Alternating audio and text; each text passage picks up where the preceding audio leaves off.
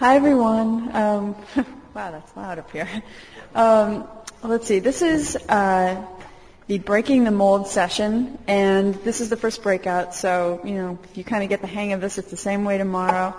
Um, but we are very lucky today to have a really wonderful and nice large panel here of new producers, young producers, who um, are producing wonderful stories. I got to hear several of them last night, and just amazing work that's coming from the young voices of today. So it is my pleasure to introduce Davia Nelson and students from Blunt Radio, um, Extreme Youth Zone Media, sorry if I get that, in DC, um, Voices of Youth um, from Moab, Utah, and Queen of Peace High School Living on Earth Ecological Literacy Project in from Chicago.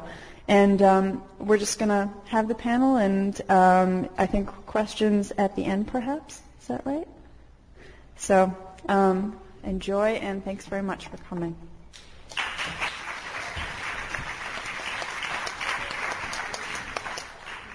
Thank you all for joining us today. I um, such a pleasure to be on stage with this group of radio producers. I sort of, from my worldview, look and I go, I see the future kitchen sisters amongst us right here. Uh, the two gals next to me, Tiana Clemens and Gabriela Santiago, are from here in Chicago, right? At um, I love this Queen of Peace is the high school and their organization. And next to them is Haley Peterson, who is uh, from Moab, Utah. Now she's in college in uh, Durango.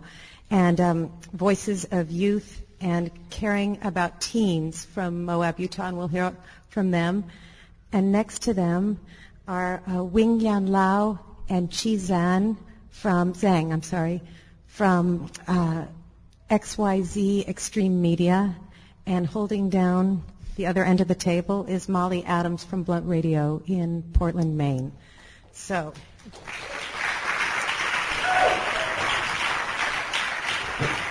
What, what do they say in baseball? We have a deep bench here.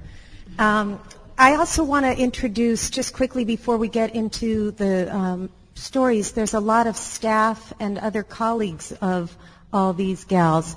And uh, let's start with the staff of Blunt. Staff and anyone who's a part of Blunt Radio in Portland, Maine. Why don't you all stand? Woo, woo, woo,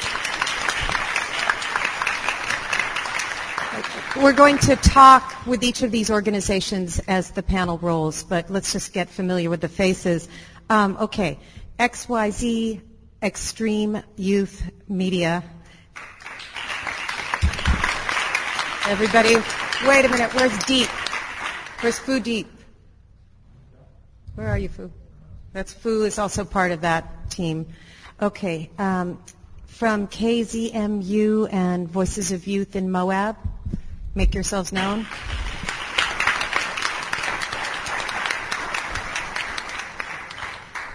And then last but not least, Queen of Peace here in Chicago, Living on Earth Ecological Literacy Project. This gang.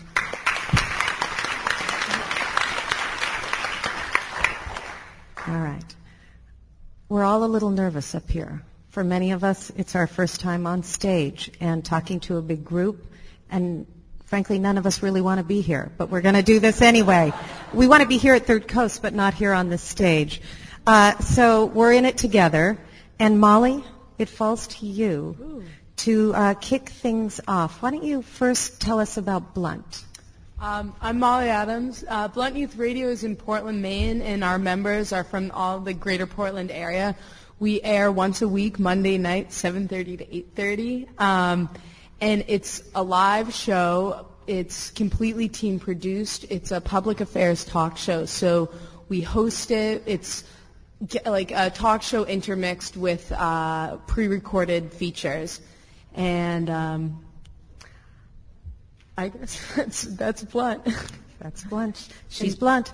Uh, one thing I noticed in talking with the gals ahead of time is a lot of them were brought into radio from their sisters, and Molly is that the case with you? Can you yeah, talk about uh, that? my older sister brought me into Blunt, and I know a couple of my friends had siblings who are in Blunt now. It's kind of a second generational thing right now. And um, yeah. Was Wing? Was it you who told me? Was it your sister also, or was that who, your sister got you involved with radio? Or she? No, it was a dream I had. Um, in my dream, your sister got you involved with radio. Um, so Molly, why don't you kick things off with your story and tell us what led you to do this?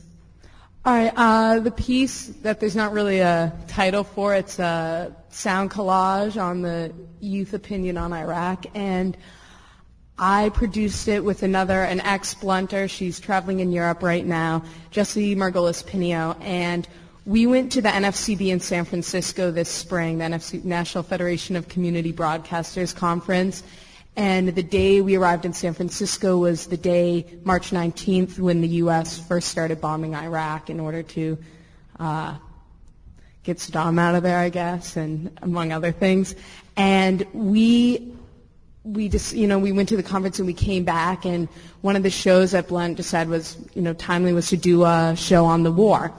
And Jesse and I decided to go do a Vox Pop, and what we did was we, we asked one question to all young people, how do you feel about the war in Iraq, or what do you think about the war in Iraq? And we decided from the get-go that we wanted to make a sound collage, make kind of a more creative, kind of arty piece based on things that we've heard here at Third Coast and things that we've heard at the NFCB to make things a little different.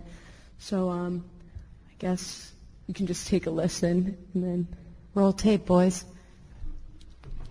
How do you feel about the how war? How do you feel about Why the war? do you think the war is being fought? Why do you think the war is being um, fought? how do you feel about How the do you war? feel about the How do you feel about the war? And why do you think the war is being fought? why do you think the war is being fought? And why do you think the war is being fought? Is being fought? Okay, how, how do you feel about the war? How do you Why do you feel think about this the war is war being in? Iraq? How do you And feel about the war? think that this war How is do you being feel- fought? Um, How do you about feel about the the war? war? Uh, I don't really like it. Uh, we. Um, um, Uh, Um, uh, Um, I don't like it uh, no comment, no comment. How come you don't have an Um, opinion? Um, Because uh, I'm high. I think it's being fought. Um, um, I don't know. I just. how do you feel about the war? why? I think the war's being I don't have any comment Um, on it. I don't know. Um, I think I don't know really. Um, Um, nobody's ever asked me that. Uh, um, Uh, it's kind of stupid and kind of not. Um, um, yeah, I'd, I'd say I'm against it. Um, well, I don't think we should be at war. I was told because oil. of everything that happened, like with Saddam and him, like killing How do you his feel about own the people, war? like for no reasons. There's no reason for people to fight. We should all just get along. Um, I economics. don't know what to say about that. I think that George Bush is a recovering alcoholic and shouldn't be making decisions for the country. I do believe somewhat How that do you it is feel for about the the Iraqi war? people, but I think mostly because he's selfish. Because George Bush thinks that he should finish his dad's war. No, with war, I don't think it's any uh, really ever really one reason. Um, I'm not really sure how I feel. I don't think there's enough information for me to base an opinion. I think even How if, do you feel you don't about agree with something, maybe you should support the troops that are over there. I feel that President Bush is doing the correct thing at this point in time. I don't really know, which is probably the problem. Why do you think this war is being fought?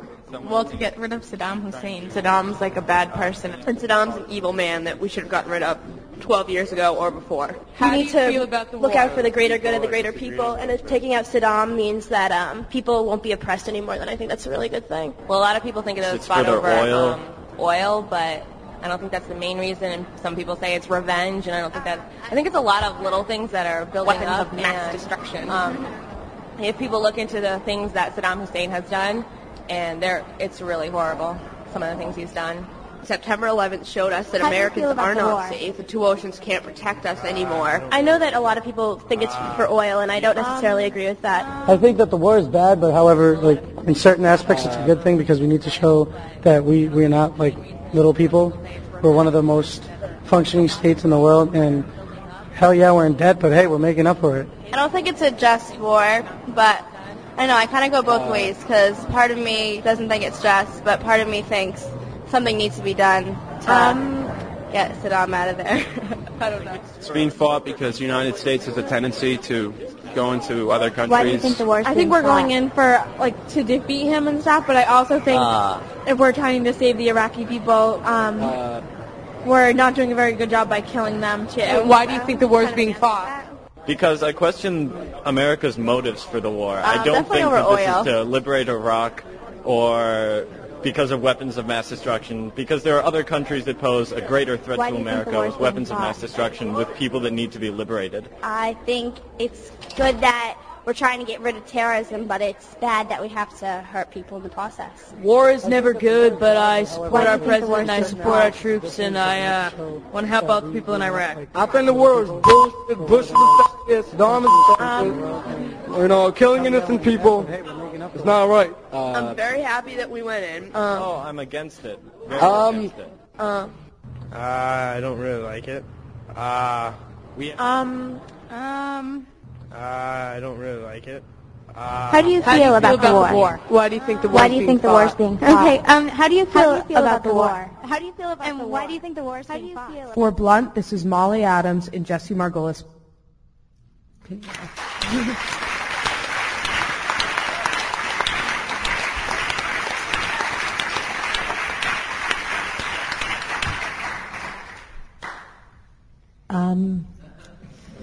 about those ums.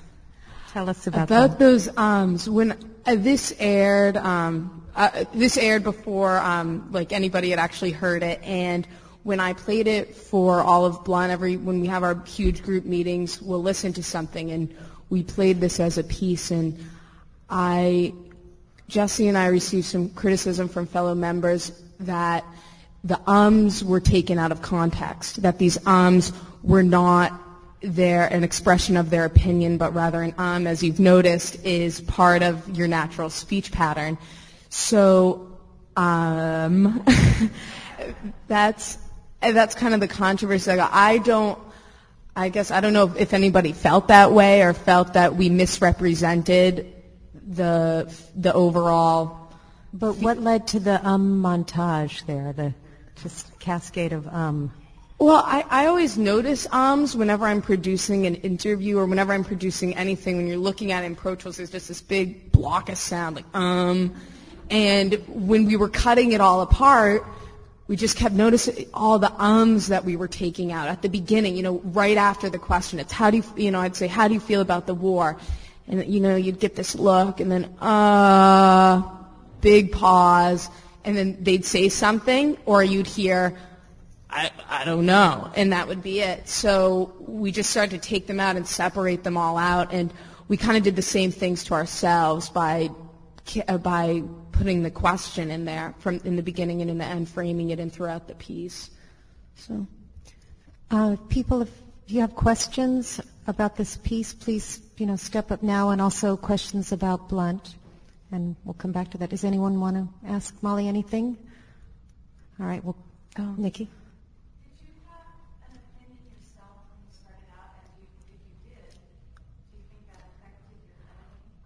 Uh, yeah, it probably did. I did have an opinion, and I do have a strong opinion about the war, and I think that is one of the.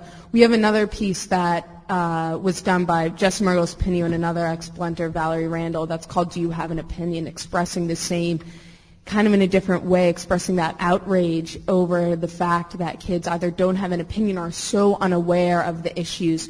So I took a lot of that out when I set out interviewing when some kids would say, I was challenging people in the interviews like, oh, well, would you go to war? Well, I don't know. And I was like, well, how can you say that you support it then? And I think that that did, it probably, you can, I think, get uh, a cynical, I feel that the piece is a bit cynical, that it's, it, it, my opinion probably, our opinions probably did affect this piece.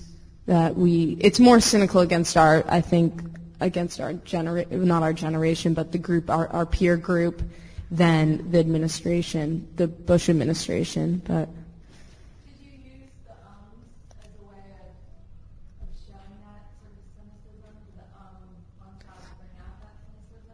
Y- Yeah, I think so. The just the the length of it in the beginning and um, the, the yeah, that's kind of what it was. Just these people can't, they don't have this solid opinion, and I, you hear there's one quote from a kid in there that it just sounds like he's parroting what his parents said, or he said it so many times that these kids weren't so forthright with their opinions. Like right away, you do hear some that are just like, you know, I think this war is bullshit, and like you that that really forceful opinion. But at the same time, there there's so much I don't know, kind of good, kind of not. So.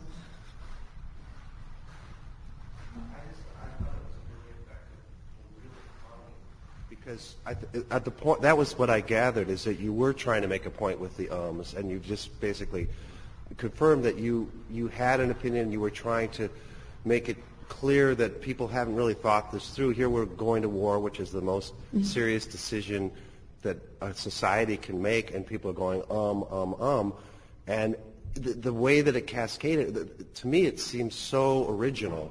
I mean, you, you Mm. uh, contrast that with Man on the Street, All Things Considered. I mean, nobody would dare do what you did, and that was much more effective. Thank you very much.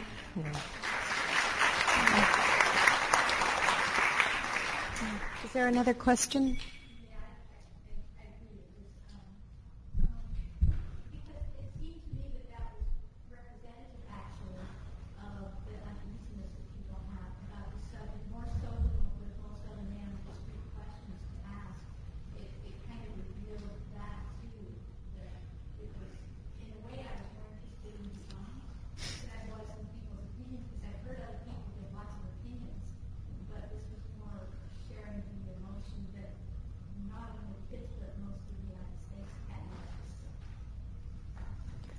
Thank you. I don't know what is in the water in Portland, Maine, but it seems to be such a hotbed for radio and its future between Blunt and Salt, the documentary uh, program there. So hats off to Portland, Maine.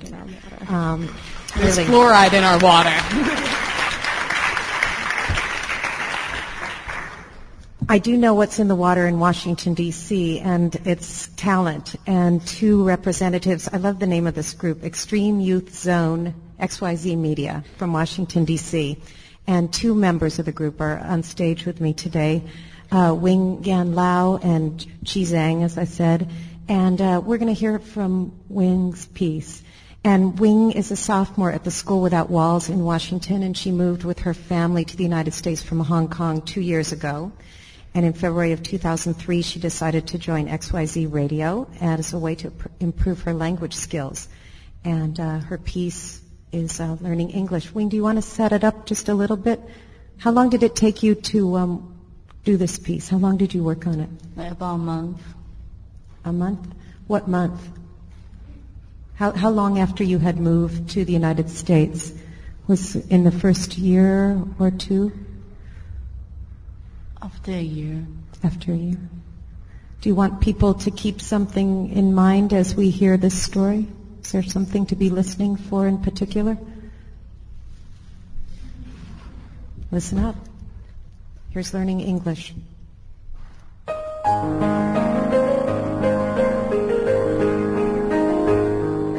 Hi everybody, my name is Wing Yan. By hearing my name, you will probably know that I am Asian. I came to the United States for about one and a half years. I found it hard to live in a new nation having a totally different language and culture. Besides me, I believe that there are more people thinking the same way when they first got here. So I interviewed a shopkeeper, Will, my ESL teachers, Jonathan, Joe, and two folks in the streets. Muhammad Adra, Rana Al Turk. We all had a hard time in the first or two years after we came here.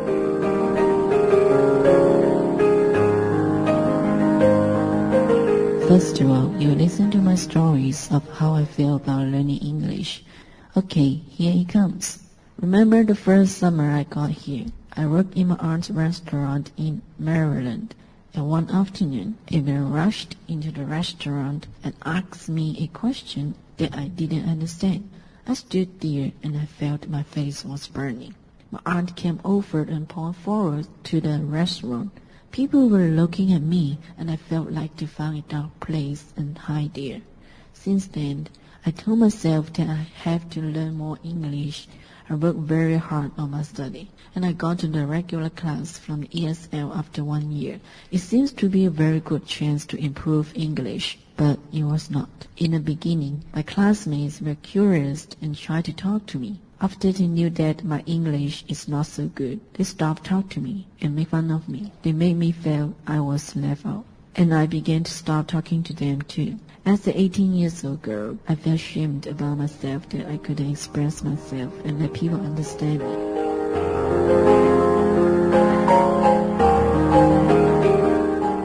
When I record unhappy events that happened in the past two years, I still feel a great sadness. Hmm, my story is a kind of boring, right? But it doesn't matter because there are some more interesting stories, such as the story of a guy misunderstood what has been told Yeah, back then I was young. It was really embarrassing. I felt stupid. Now I can laugh at it. And the lady was asked to learn more English but not Japanese. And you know, I took it really very personal. I'm sure that you can't wait to hear those stories.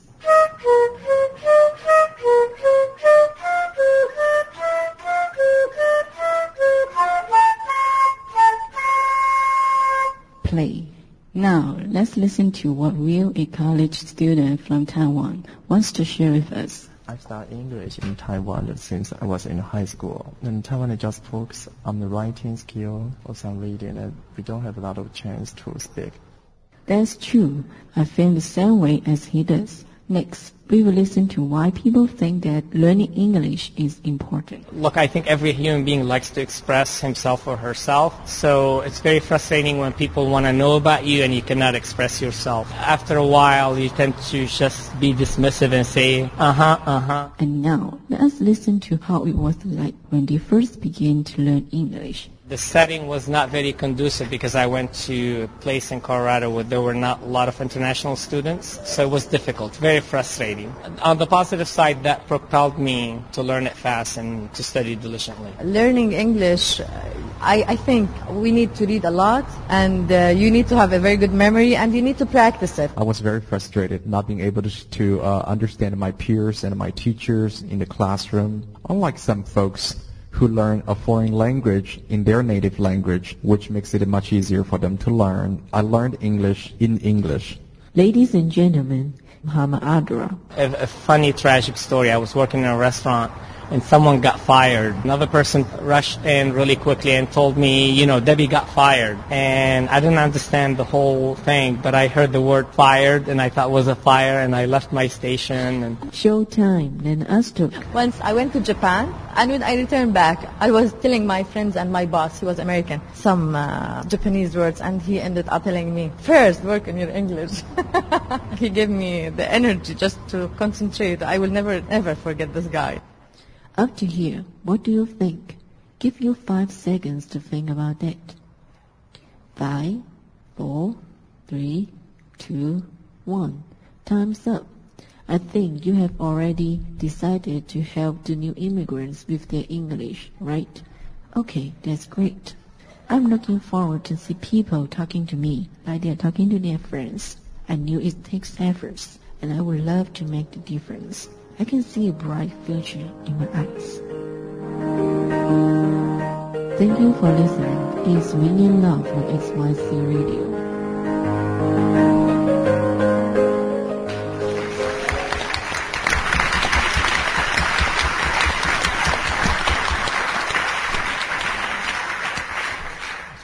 We have some audio pioneers up here, Molly with her ums and Wing that countdown.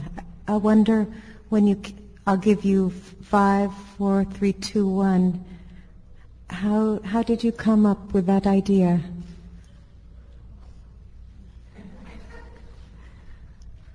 Um, I think that's um, what I try to tell other people what um, is the main theme of my piece.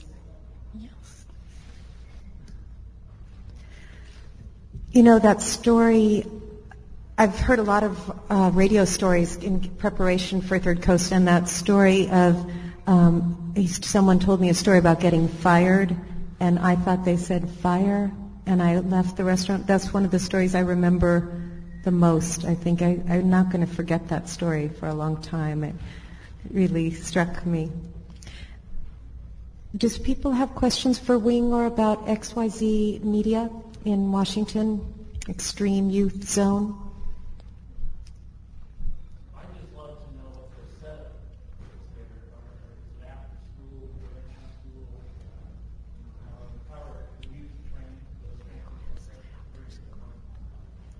Uh, we meet after school, like Tuesday and Thursday. How But did now is after school Wednesday. how did you find the group? How did how did you find the media Um, group? It's my uh, sister's teacher. She told me, uh, like, I was working um, in an after-school program of an elementary school to tutoring uh, small kids. And my sister's teacher, she told me that introduced me this program. So I want to try something new, and I yeah, joined this program. And Chi? Yeah, you. How did you find the group? Um, same as Wing Yan. I work there as a community service and I teach kids and the teacher told me that there is a program so I joined it. Hopefully we're going to hear one of Chi's pieces as well in a little bit. Before any more questions on learning English, how many people here uh, English is their second language? One, two, three, four. And someone with two hands. English might have been their third language. Okay, we are moving now to one of my favorite towns in America, Moab, Utah. One of the most beautiful places there is, southern Utah.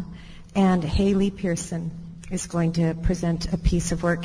Haley grew up in Moab and she's now in her first year of college in Durango, Colorado, at Fort Lewis College. And um, she did this story. Why don't you say what drew you to this story and what made you decide to do it? Well, my original plan was very different from how it turned out. Um, I originally wanted to know, well, uh, I guess I should explain a little bit about it first. Mhm. Pull the mic a little closer to you, please. Um, well, it's about my grandfather. He was a uranium miner. It was during the uranium boom in Moab when that's the only industry they had. And I basically wanted to document like the woman's side of it and um, see what the life was like back at home like the, the kids, the lifestyle, the things that they did, see how different they were from, you know, what it is now, because now it's a tourism industry. And um, came out a little bit different and more just like the lifestyle in general, I think. So let's hear Haley's piece and then we'll talk about her story and about KZMU and Voices of Youth. Okay?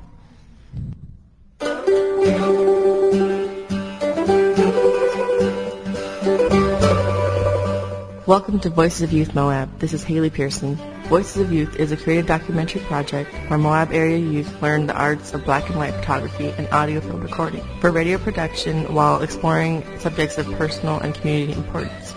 Listen as Voices of Youth presents Portrait of a Mining Family. My dad was a miner. My brothers were miners. My friends were all miners. That's what you did.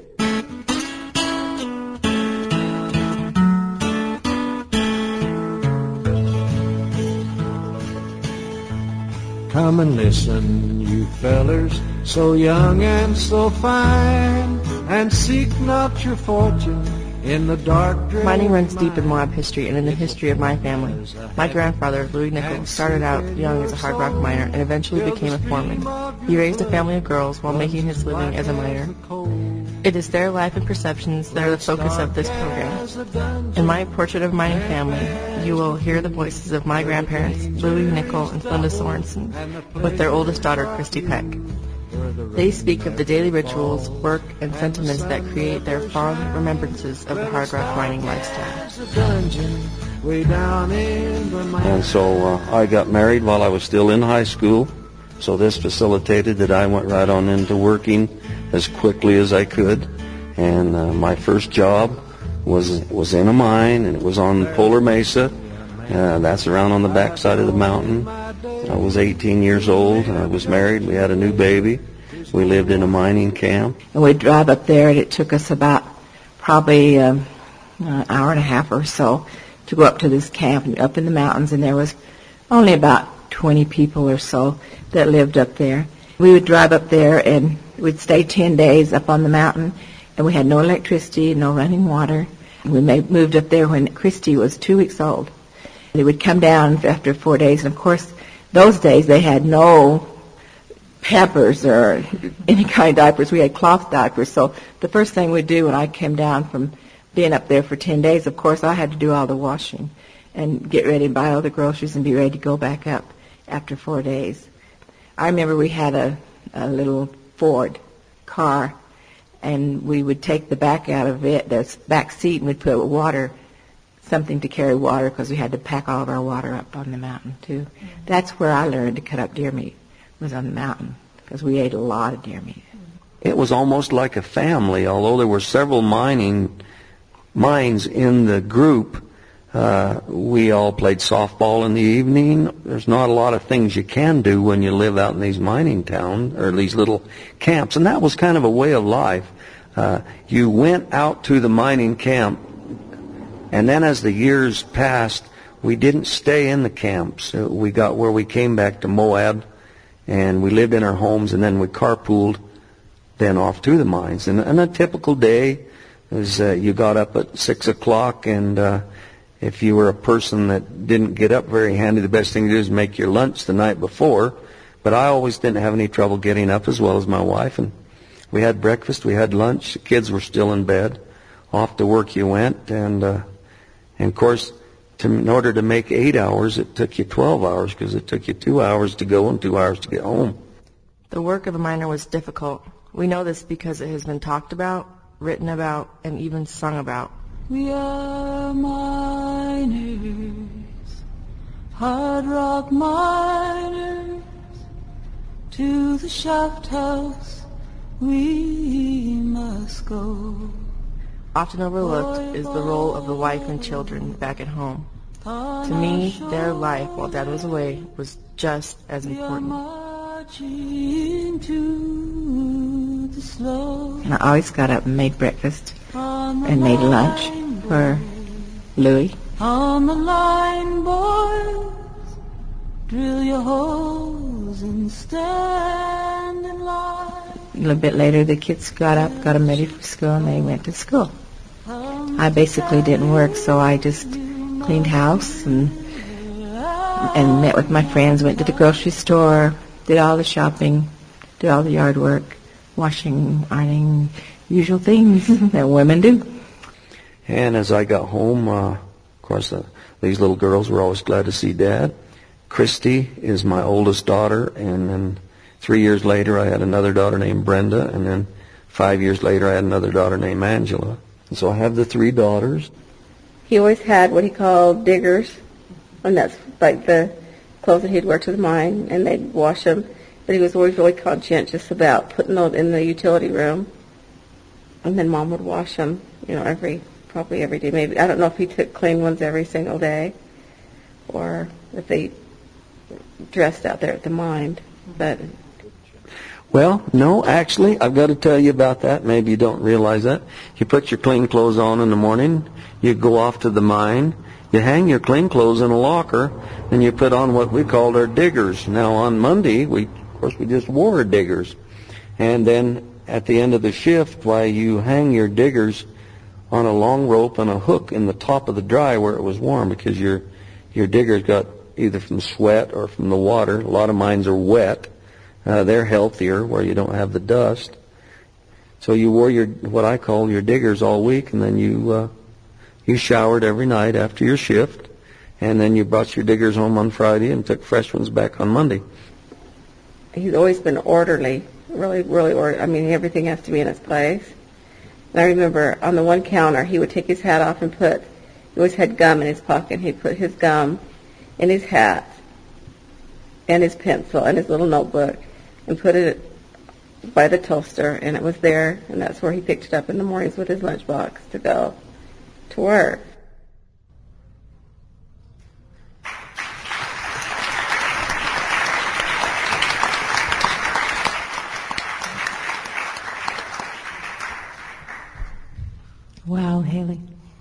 What do you think as you're listening to it, sitting here and in a room full of people? What was going through your head? I, I don't really know how to answer that question. I just remember parts that I would like to change. Okay. Tell us what you would have changed. Um, maybe some of the narratives say things more in a more forward way. Um, I feel like there's more things that I could have said to explain, um, to add more to it. To explain what? I'm sorry. Just to add more to it, um, give more more of my thoughts on it. Like, Say a couple of those things, what that might be, what, what occurred to you. I don't know, I can't. Can't think of it right now. I um, was really taken with how you used music in the story and your choice of music. I thought that those were really great. Teresa, how did the how did the music come to you? Um, my instructor Bruce found them, and I love them, so I was more than happy to put them in there. I thought that they added to it a lot, especially the one with the woman singing. I thought that was really pretty. I wonder how you found Voices of Youth. How did you come to be part of that group? Well, it started as a photography and audio project, and I just it was first a photography class, and then you signed on for um, a project where you documented some kind of some aspect of your community, and that's how I got involved. Okay. I, I really like the undercurrent there that there's this background sense that mining is a dangerous job. And here it was two people talking about how they arranged their lives so that everything was okay. You know, that, that there's a kind of safety that they talked about, and normal regularness that makes it more pointless to kind of job. You want me to say something about the safety issue? Just um, I've heard them say that um, you're safe as you make yourself, and so neither of them were really that worried about it at the time. They didn't really um, think of uranium as a bad thing. They didn't really think of it as being radioactive or cancerous or anything like that. So. And ask, uh, and ask this question from earlier. Her answer was very interesting. I'm going to ask her again, about making, making? Well, my grandparents are divorced now, and um, just even them thinking about that that period in their life is, you know, very like very hurtful for them to like think about. So me asking them these questions kind of brought back all these memories, and like most of it was good memories, you know, and so it was kind of just. I don't know, kind of a sad thing for them to talk about, but good for them to get it out, I think. Chris?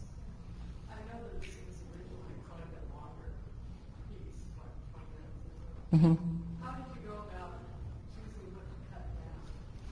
Well, this is just the first six minutes of it. Last night when we were over at the radio station, we saw like the shortened version of it. I just chose the most most interesting parts to me, but this is just the first six minutes.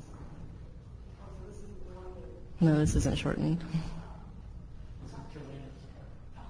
Well, I, I, I was also wanting to say that for me, having heard women's work, to me, it's wonderful to hear, you know, that you included, the children included your grandma with the iron, washing, the, the grocery shopping.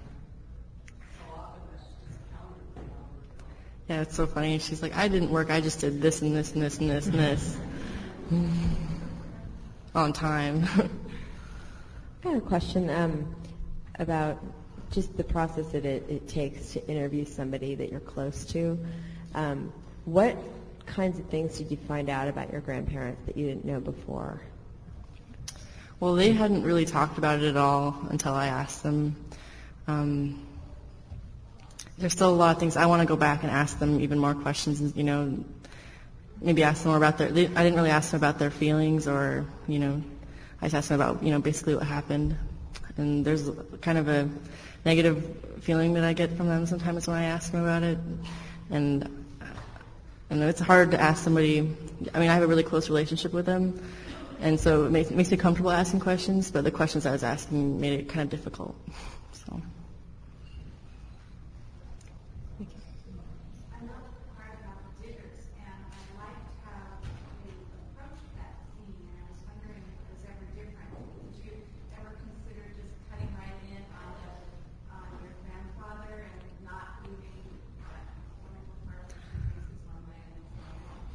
I love that part. I, I didn't um, kind of.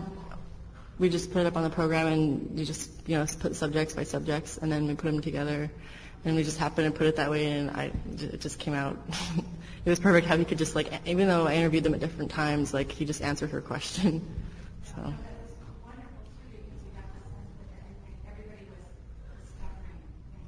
Mhm. Yeah. So One, one other question I had was, I I love the richness of the memories and the way you put it together again with the music.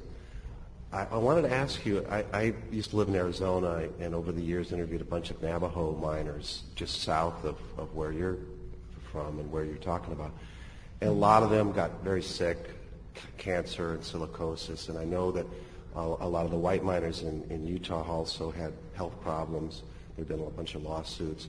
You're dealing with something that's not a news story, it's more of a personal thing, but it's such a big part of the reality of, of the hard rock miners, uranium miners especially. Did, did, and later on in the piece, did you, were you able to explore any of that?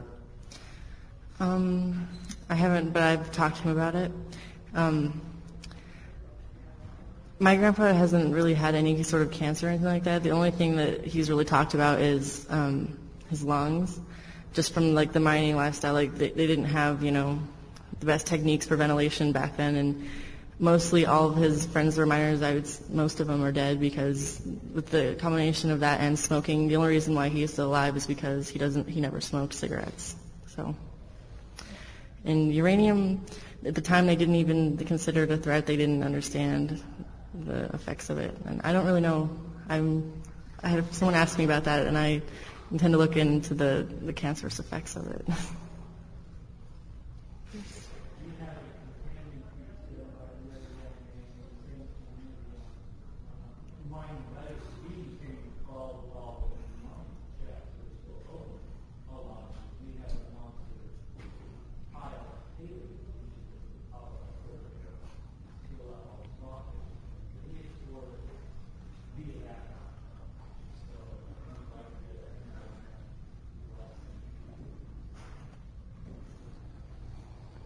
I just don't compliment um, the music you pick because often people pick music that wouldn't match anything at all. It's, uh, the music about note along with the stories sort of adds to it instead of distracting the listeners.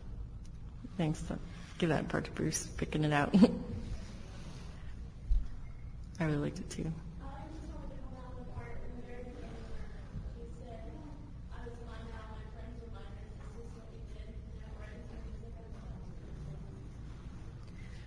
Um, why don't Wendy Dalton and Ashley Davis, who are also from Voices of Youth, why don't you come up to this microphone for a second and add your two cents? I told you I'd do that to you. Um, okay, and because uh, Voices of Youth has a couple of different projects, so let's bring them up and let's keep going with questions. Yeah, in the back. Naomi.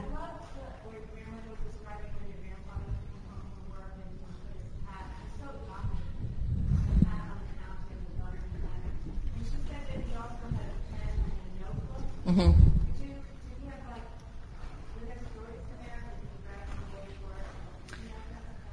Let me think. I, I think I did ask him about that. No, I think I just intended to ask him about that notebook because I did her interview after I interviewed after I interviewed him, and I don't know. I he was a, like he started out as a minor and then he became a foreman after like I don't know 15 years or something, and that might that was probably what that was used for when he was the foreman, taking notes. There are more questions about, yeah, go ahead, Chair. Can you speak in?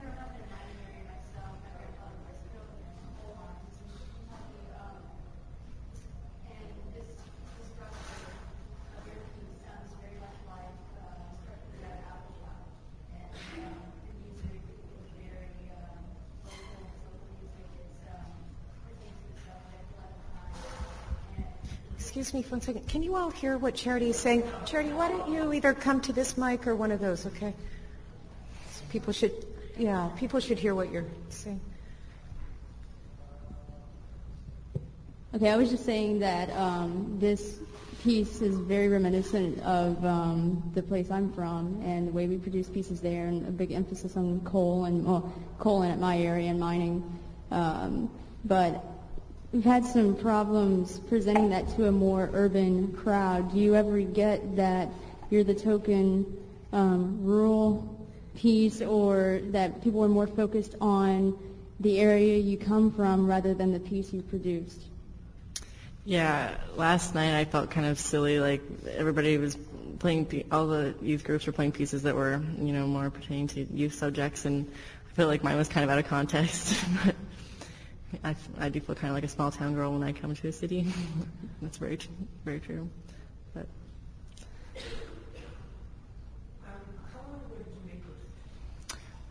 let's say I did it my junior year, so like three years ago.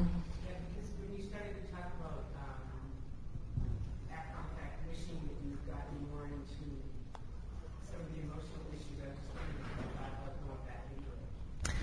Um, I hadn't really before this conference, but after talking about it and getting more involved with it, I think there's a lot of questions that I've thought of that I really, really want to ask them. Even if not on radio, I, I, I mean, I'd like to document it, but if not, I have a lot of questions that I need to answer. More questions about this piece? Or comments? Okay. So um, this is Wendy and Ashley, who are also from the Moab Project. And why don't you talk about what you've been doing as well? Um, we were part of the CAT CAT program. It's caring about teens, and um, basically it was a volunteer work. And um, one of the ladies from the Four Corners in Moab came and, and you signed up, and there was about 27 that signed up, and it was groups of two, and you would go to the radio station and uh, you had like you could pick your project you wanted to do it on, and mine was on drugs and alcohol, not necessarily the bad, but just opinions of it. So there was good and bad in it, and And then uh, mine was about college. Like we had one person that okay had um graduated or and was not going to college, was just staying in Moab, and then we had another kid that was going to graduate and go to college. So we just like had their differing viewpoints on it, and then but ours wasn't really like what they're doing. It was more live radio. We didn't produce it at all, and so we kind of just winged it. we had we we had produced um, just little. We we took interviews of people, and we just had little uh, voice collages. Is that what it's called? Just put in every once in a while, just to hear the opinions of other people. What's the hardest thing about doing live radio for you? Keeping so that you don't have dead air. Because sometimes people don't want to talk and you get really nervous and it's just kind of like dead air and you're like, yeah, so. Uh, So what's the weirdest thing you've come up with to fill dead air? I think she's probably got that. Her clip had some funny stuff in it. Well, fortunately, we had like two kind of crazy people on our show, so when it would start to get silent, they'd just say something weird like, I want to live in a house with no windows or something. That's a recording studio. That's what they're talking about. yeah, so it wasn't too bad. We didn't have too much dead air. I don't know, and sometimes, well, we wrote a list of questions, and then whenever we like had dead air, we just hurry and ask the next one. and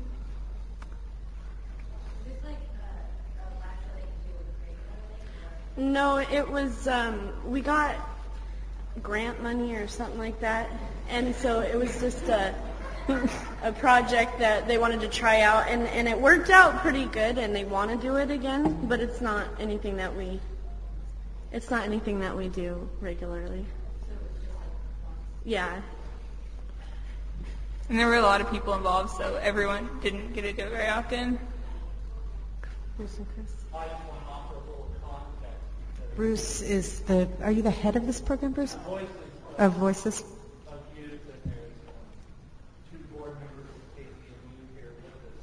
We came because we've been inspired by all of your projects at this point in time. We're trying to get something started at Moab. Continual and Really? uh, we want to get something started uh, go to the microphone?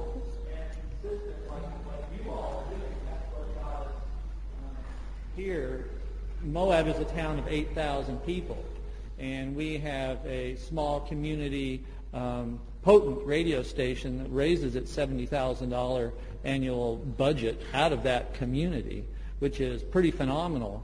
And we've discovered and decided that one of the great um, directions we want to go in is youth radio.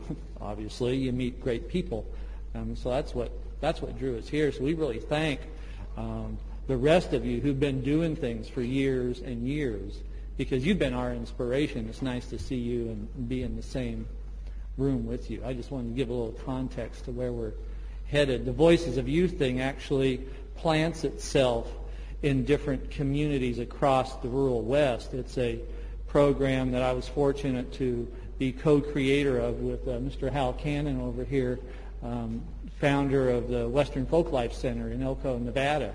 And we've gone into communities in the rural West who we feel are at risk of losing their community identity um, as tourism develops and all this outside money comes in, and work with the youth to say, what's there?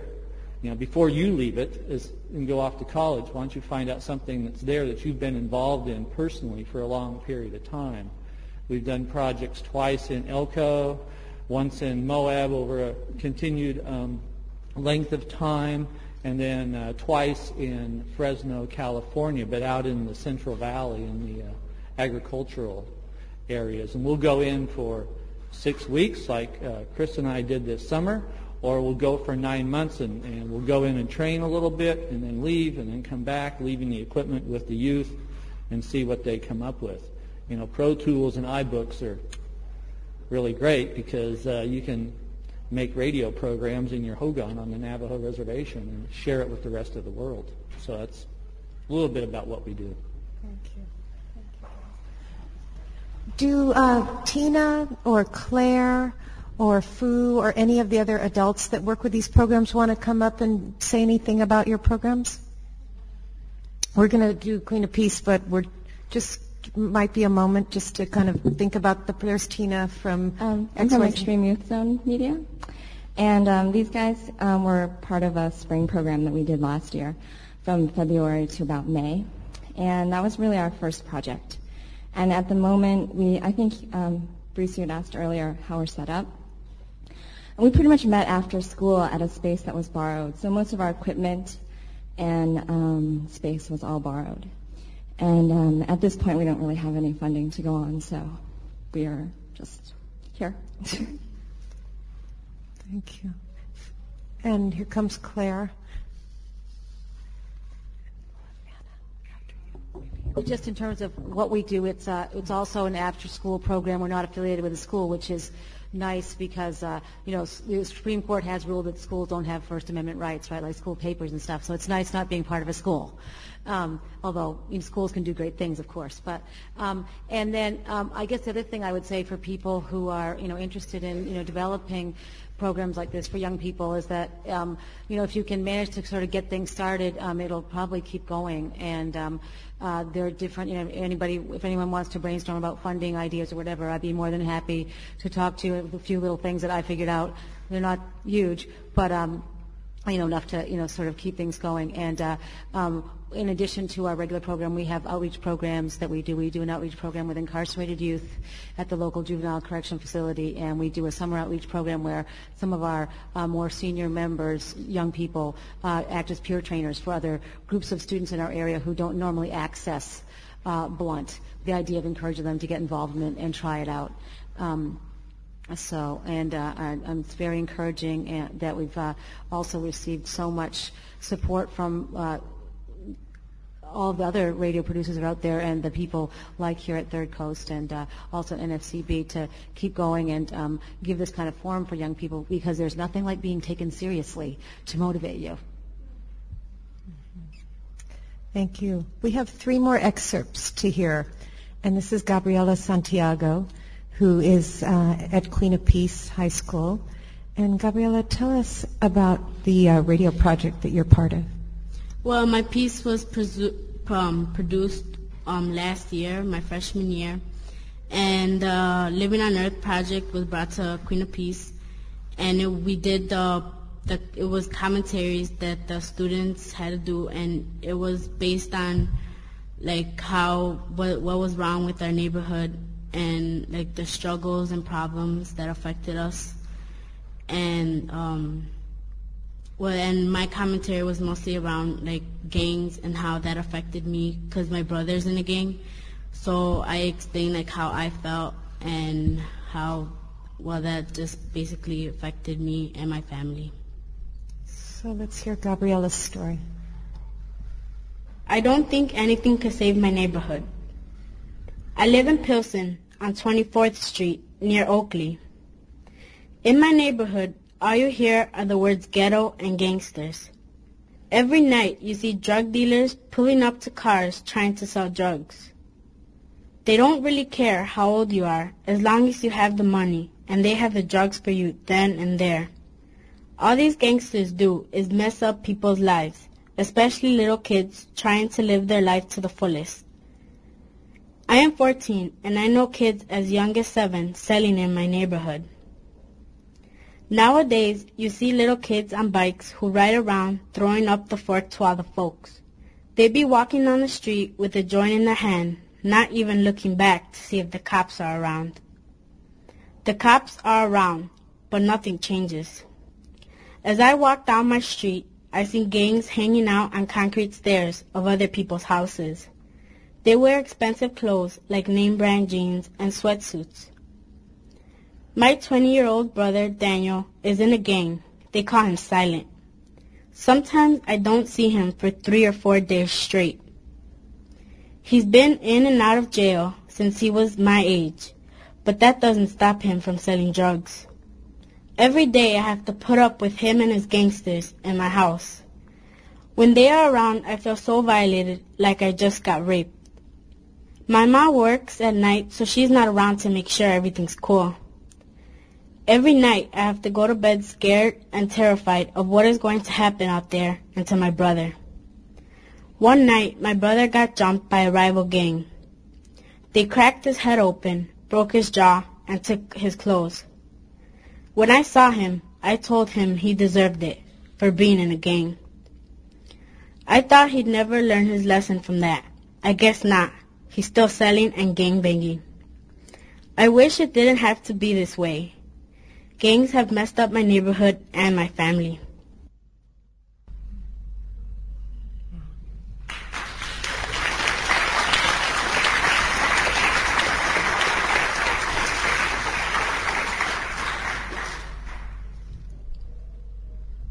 Wow, Gabriella.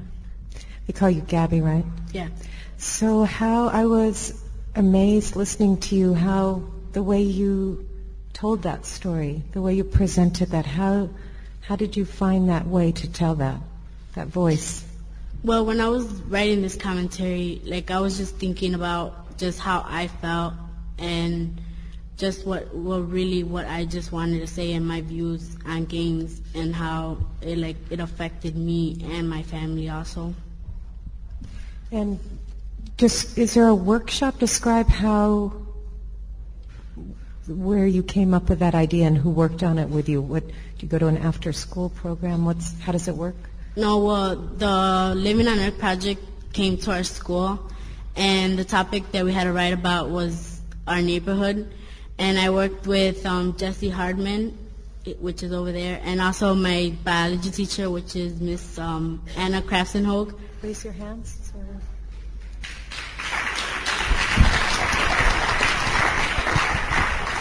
And they helped me edit the the commentary and we used like Pro Tools and we just revised it until it came out to be like that. Had you been writing much before? No, that was well that was mostly my first time writing something big.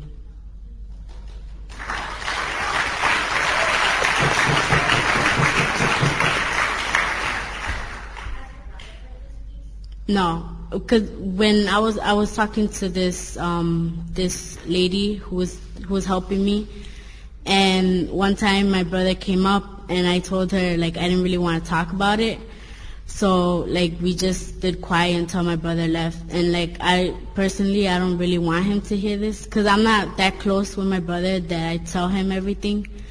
So so I well my mom knows about it and also my sister. They they really don't have a problem with it because they like they feel the same way also. But I don't. I, my my brother hasn't really heard the this piece.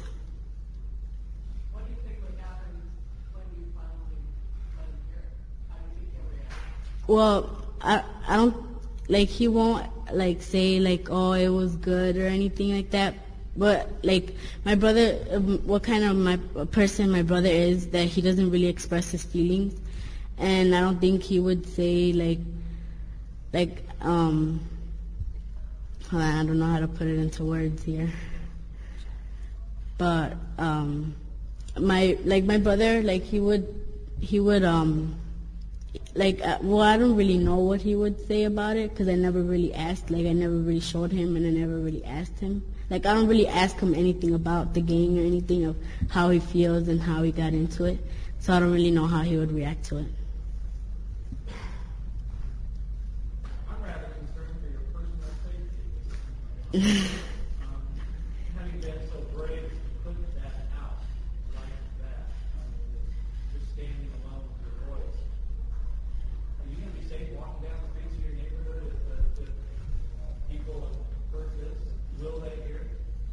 Well, I don't. I haven't heard that around the neighborhood that they've heard it. But like my brother, since he, like even though he's in a gang, he's still concerned about me, and he doesn't want me to be in the position he's in right now.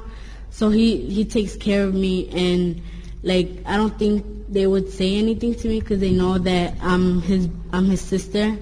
So I'm not really concerned about my safety.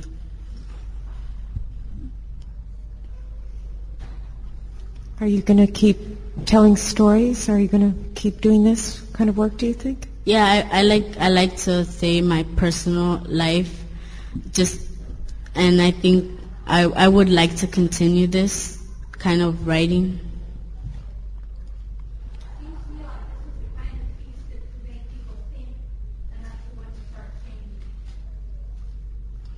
Well, yeah, I would I would I would like to show my brother this and to see if he would change. But like I don't really think that would make an effect on my brother because my brother's really hard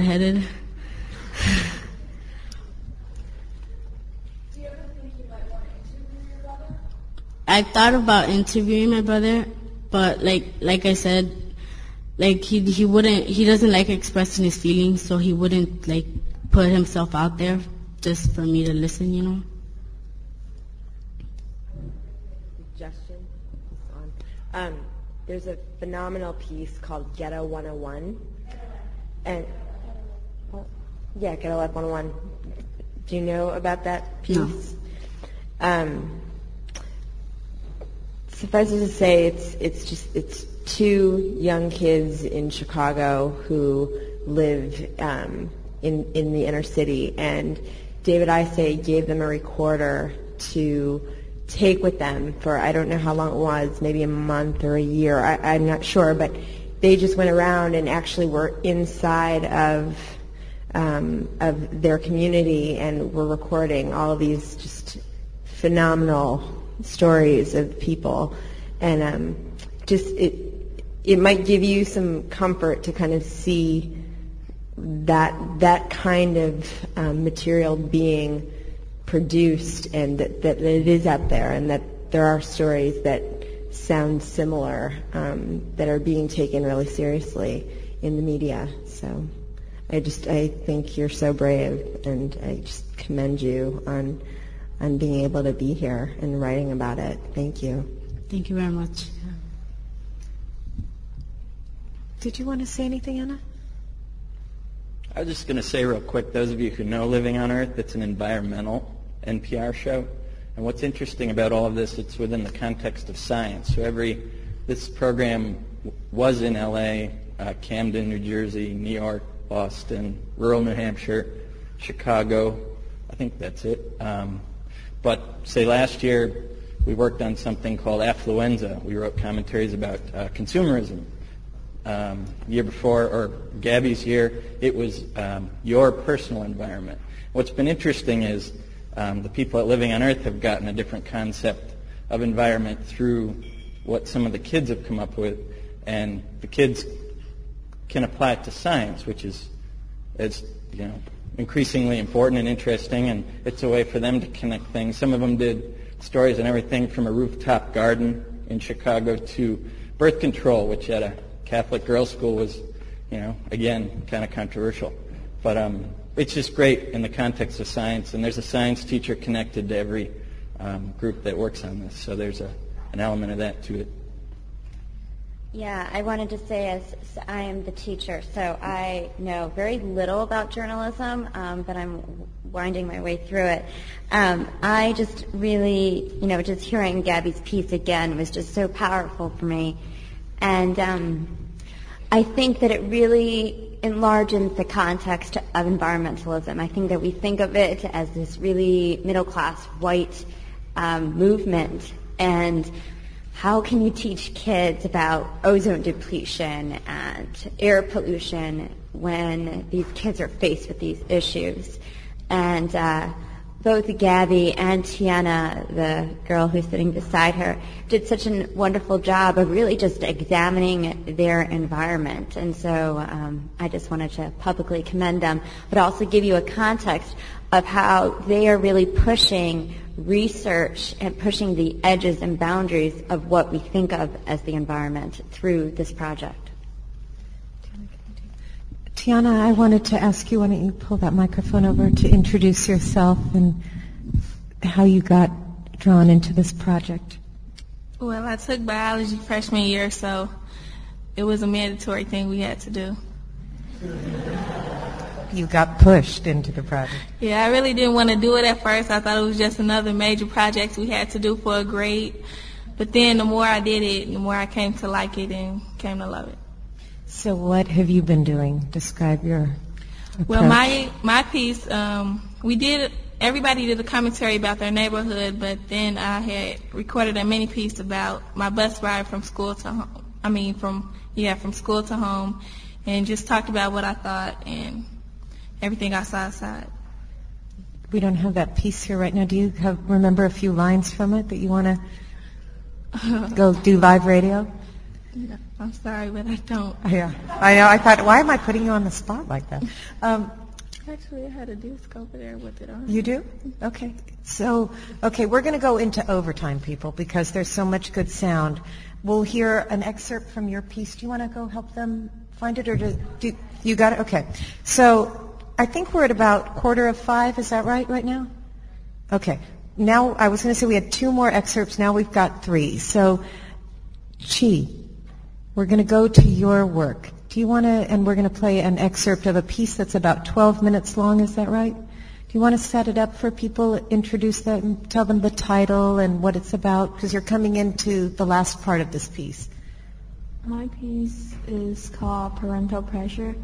Is the first part is about I interview other people who had different dreams than their parents want them to be, and I interview some people that had the same dream as their parents, and some of them are different in how they and what they did after after they work.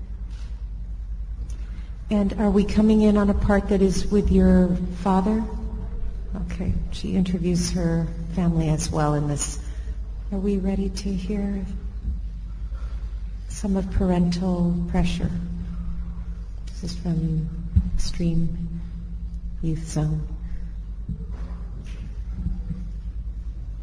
Stealing rides on a freight train is one way to get around, but for many people living in the city, buses are the only way to get I where they're going. we're doing a quick. Chicago high school freshman Tiana Clemens We'll go to an hour a Tiana's piece, riding the bus home and then school. we'll come back. We'll come back to Tiana's piece, and we'll go to Chi.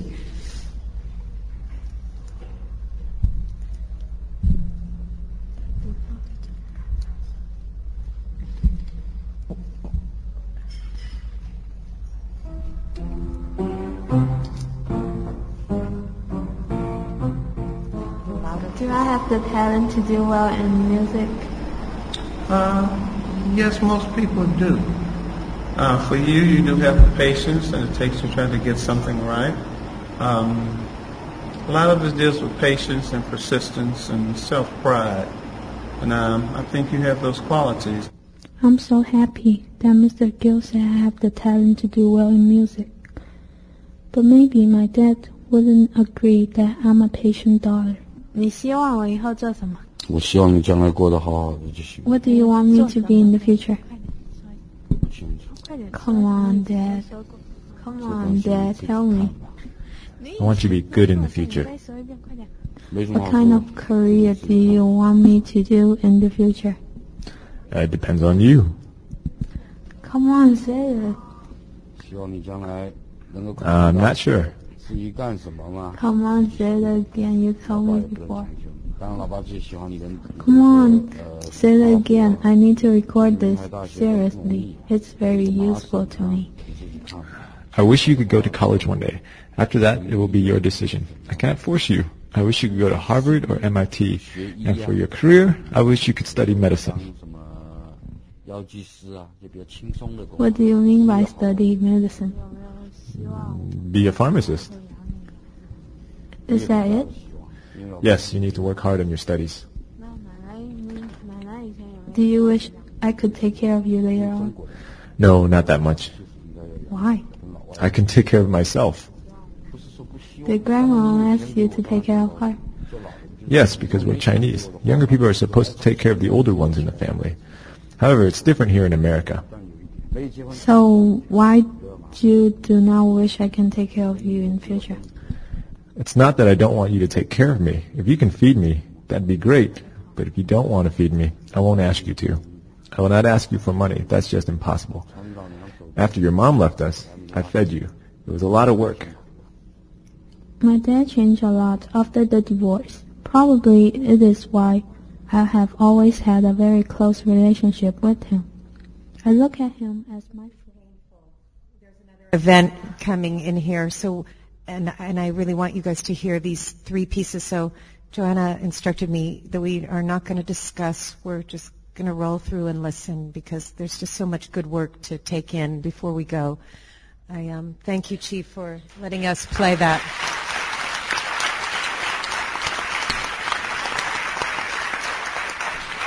I think one of the things that has moved me so much about this panel, along with the work and what uh, these new producers have to say, is also uh, a lot of people came up here just to support their friend whose work was being presented, to make sure that they uh, would come up on stage and do this. And I feel that's such a spirit that we all work in, and um, I just want to remind us of all that. You know, watch each other's back. I think that's a I was remembering that today. Um, Tiana, we're going to end. Do you, is Tiana's CD in there right now? Okay, then we'll end on another story.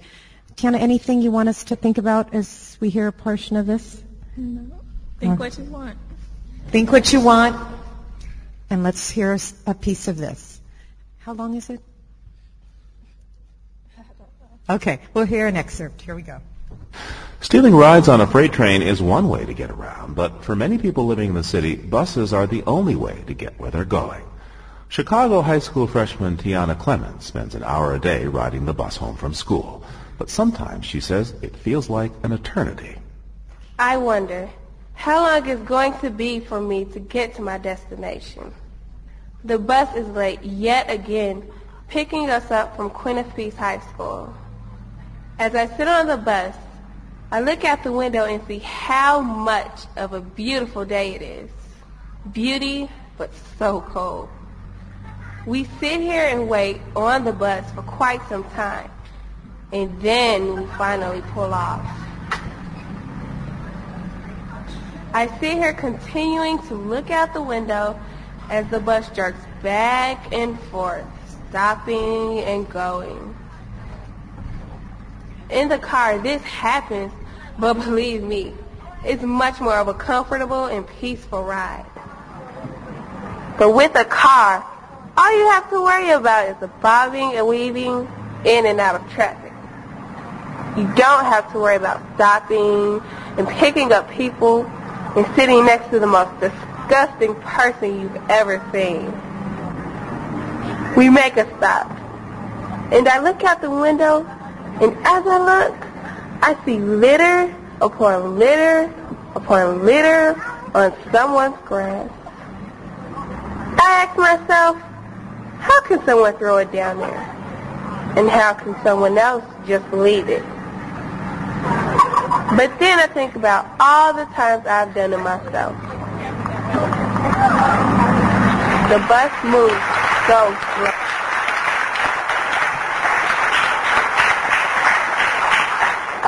This is excruciating not to get in conversation, but okay, last piece of the day.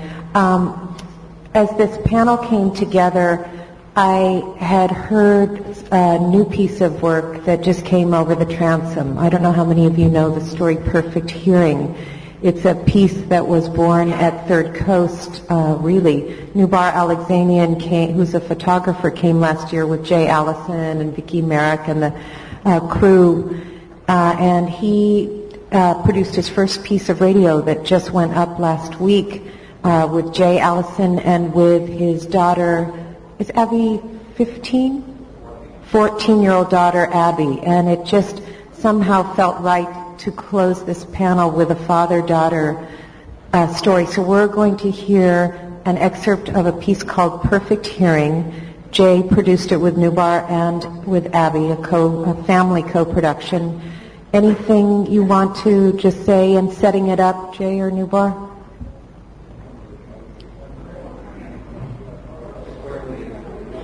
The story starts out about this ringing that I have in my ear, and so you come in on you actually hearing the ringing that I hear.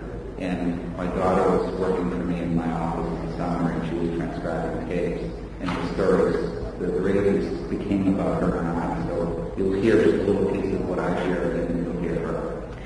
And I wanted to include this because of the, uh, Nubar's daughter Abby, and also because I think that Transom is a place that so many new producers will find uh, is where some of their first work uh, will get aired, and also where a lot of the tools of the craft are, and a wonderful community that uh, unites people from around the country. So that's also why I wanted to have that as a, as a place for us all to know about. So here's a piece of perfect hearing.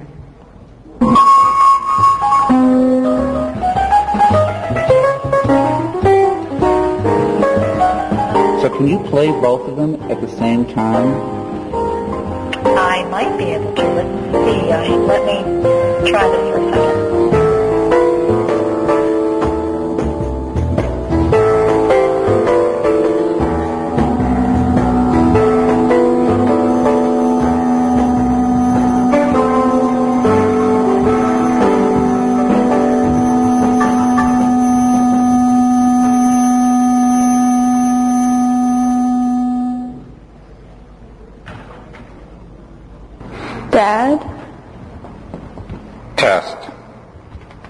Were you saying?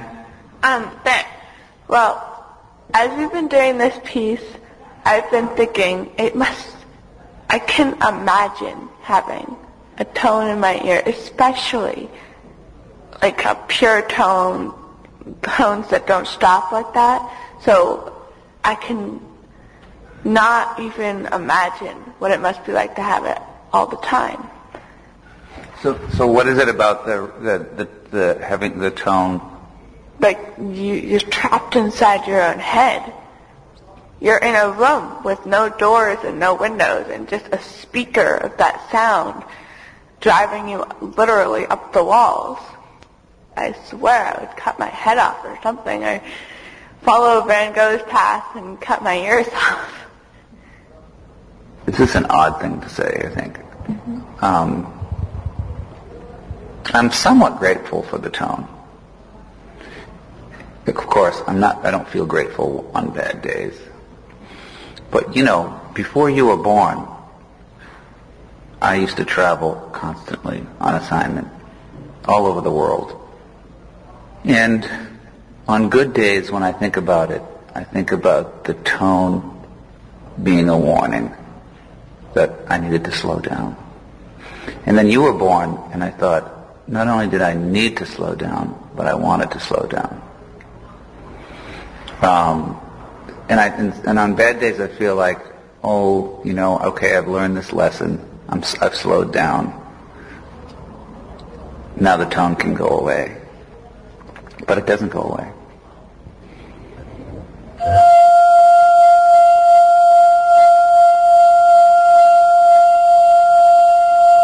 I'm reading through this outline of all the tapes that we have, and you say, I could not imagine losing my hearing. And I was like, well, wait a minute, it's not that bad. And then I realized it's sort of the reverse. I haven't really lived with perfect hearing ever, so I can't compare. But I just thought it was interesting that you couldn't imagine losing your hearing, and I could not imagine having tinnitus. Do you remember when you got your hearing aid? No. You want to hear? You want to hear what happened?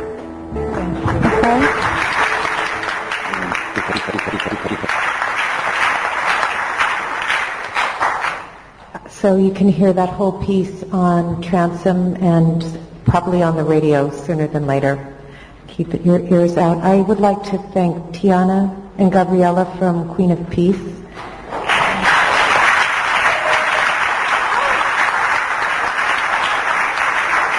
And Haley from Moab and Voices of Youth. And Wing and Chi from XYZ Media in Washington, D.C. And Molly from Blunt in Portland, Maine. And just one last time, everyone who works with Youth Radio, Radio Rookies, Blunt, all of you stand up and take big bows. All of you. The Moab people, Radio Rookies, Queen of Peace, everyone in the room involved with all these projects. Thank you very much for all you do. And thank you all for coming. Gals, anyone want to say anything before we get out of Dodge? Thank you all for coming. I just want to clarify one thing real quick because it didn't get said about our program. These two young women here that were in caring about teens, and this is for any of you that might, because we can only do what uh, we get the funds to pull off. We, it sort of started because of a Sound Partners grant, which I think you all know about. If you don't, it's Robert Wood Johnson Foundation, and while it's not necessarily youth oriented, that's what we chose to follow when your radio station hooks up with a community partner, be it a domestic violence shelter or hospital or whatever it is. And we live in a town where uh, the word condom can't even be mentioned in the high schools or the junior highs. And so there were two women working at the behavioral health, the Four Corners Behavioral Health uh, Institute in town who do a program outside of the school called Life Skills for Teens. So we partnered up with them. The radio station gets 15000 The partner gets 7500 If you include a, include a third media partner, they get $10,000. And this, they, Robert Wood Johnson is not funding this year. They're funding the final round of this project next year. So the calls for proposals will come out in May of 2004. And uh, any of you that are interested in that, I highly suggest you look up soundpartners.org. And if you have any questions about them or how to pursue that, I'll be glad to answer it. So that's why caring about teens really wasn't much of a produced uh, youth program. It was we tried to reach as many teens as possible so that they could each do one show a week. But what we've learned from mainly people like Claire Blunt and youth in Berkeley is that we want to take these students and bring them up to the level of the rest of you to do regular, consistent, recurring production like Voices of Youth. So that was our plan and why Johanna was gracious enough to uh, allow us to come here. And one, one last thing before we go. Tomorrow afternoon after lunch, there'll be a second Breaking the Mold panel. Nikki will be commenting this one, and Andy Zonka Youth Empowerment Program from Carbondale, Colorado. WDIY Youth Media from Bethlehem, Pennsylvania, and NYC's Radio Rookies will be on deck tomorrow. So thank you.